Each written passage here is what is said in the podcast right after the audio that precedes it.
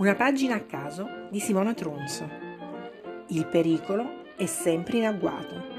Riuniti nel bazar di Harry, i gatti decisero che il piccolo non poteva restare nell'appartamento di Zorba.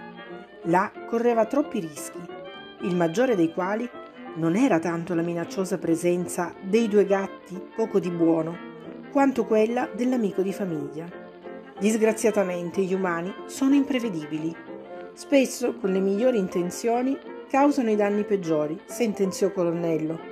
Proprio così, pensiamo per esempio ad Harry, che è un brav'uomo, dal cuore d'oro, ma che siccome prova un grande affetto per lo scimpanzé e sa che gli piace la birra, ogni volta che ha sete gliene dà bottiglie su bottiglie. Il povero Mattia è ormai alcolizzato, ha perso ogni ritegno e tutte le volte che si ubriaca si mette a strillare canzoni terribili, terribili, miagolò Diderot.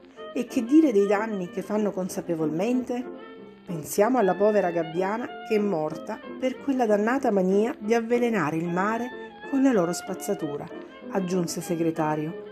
Dopo una breve consultazione, decisero che Zorba e il pulcino avrebbero vissuto nel bazar finché quest'ultimo non avesse imparato a volare. Zorba sarebbe andato nel suo appartamento tutte le mattine, in modo che l'umano non si allarmasse, e poi sarebbe tornato indietro a prendersi cura del piccolo.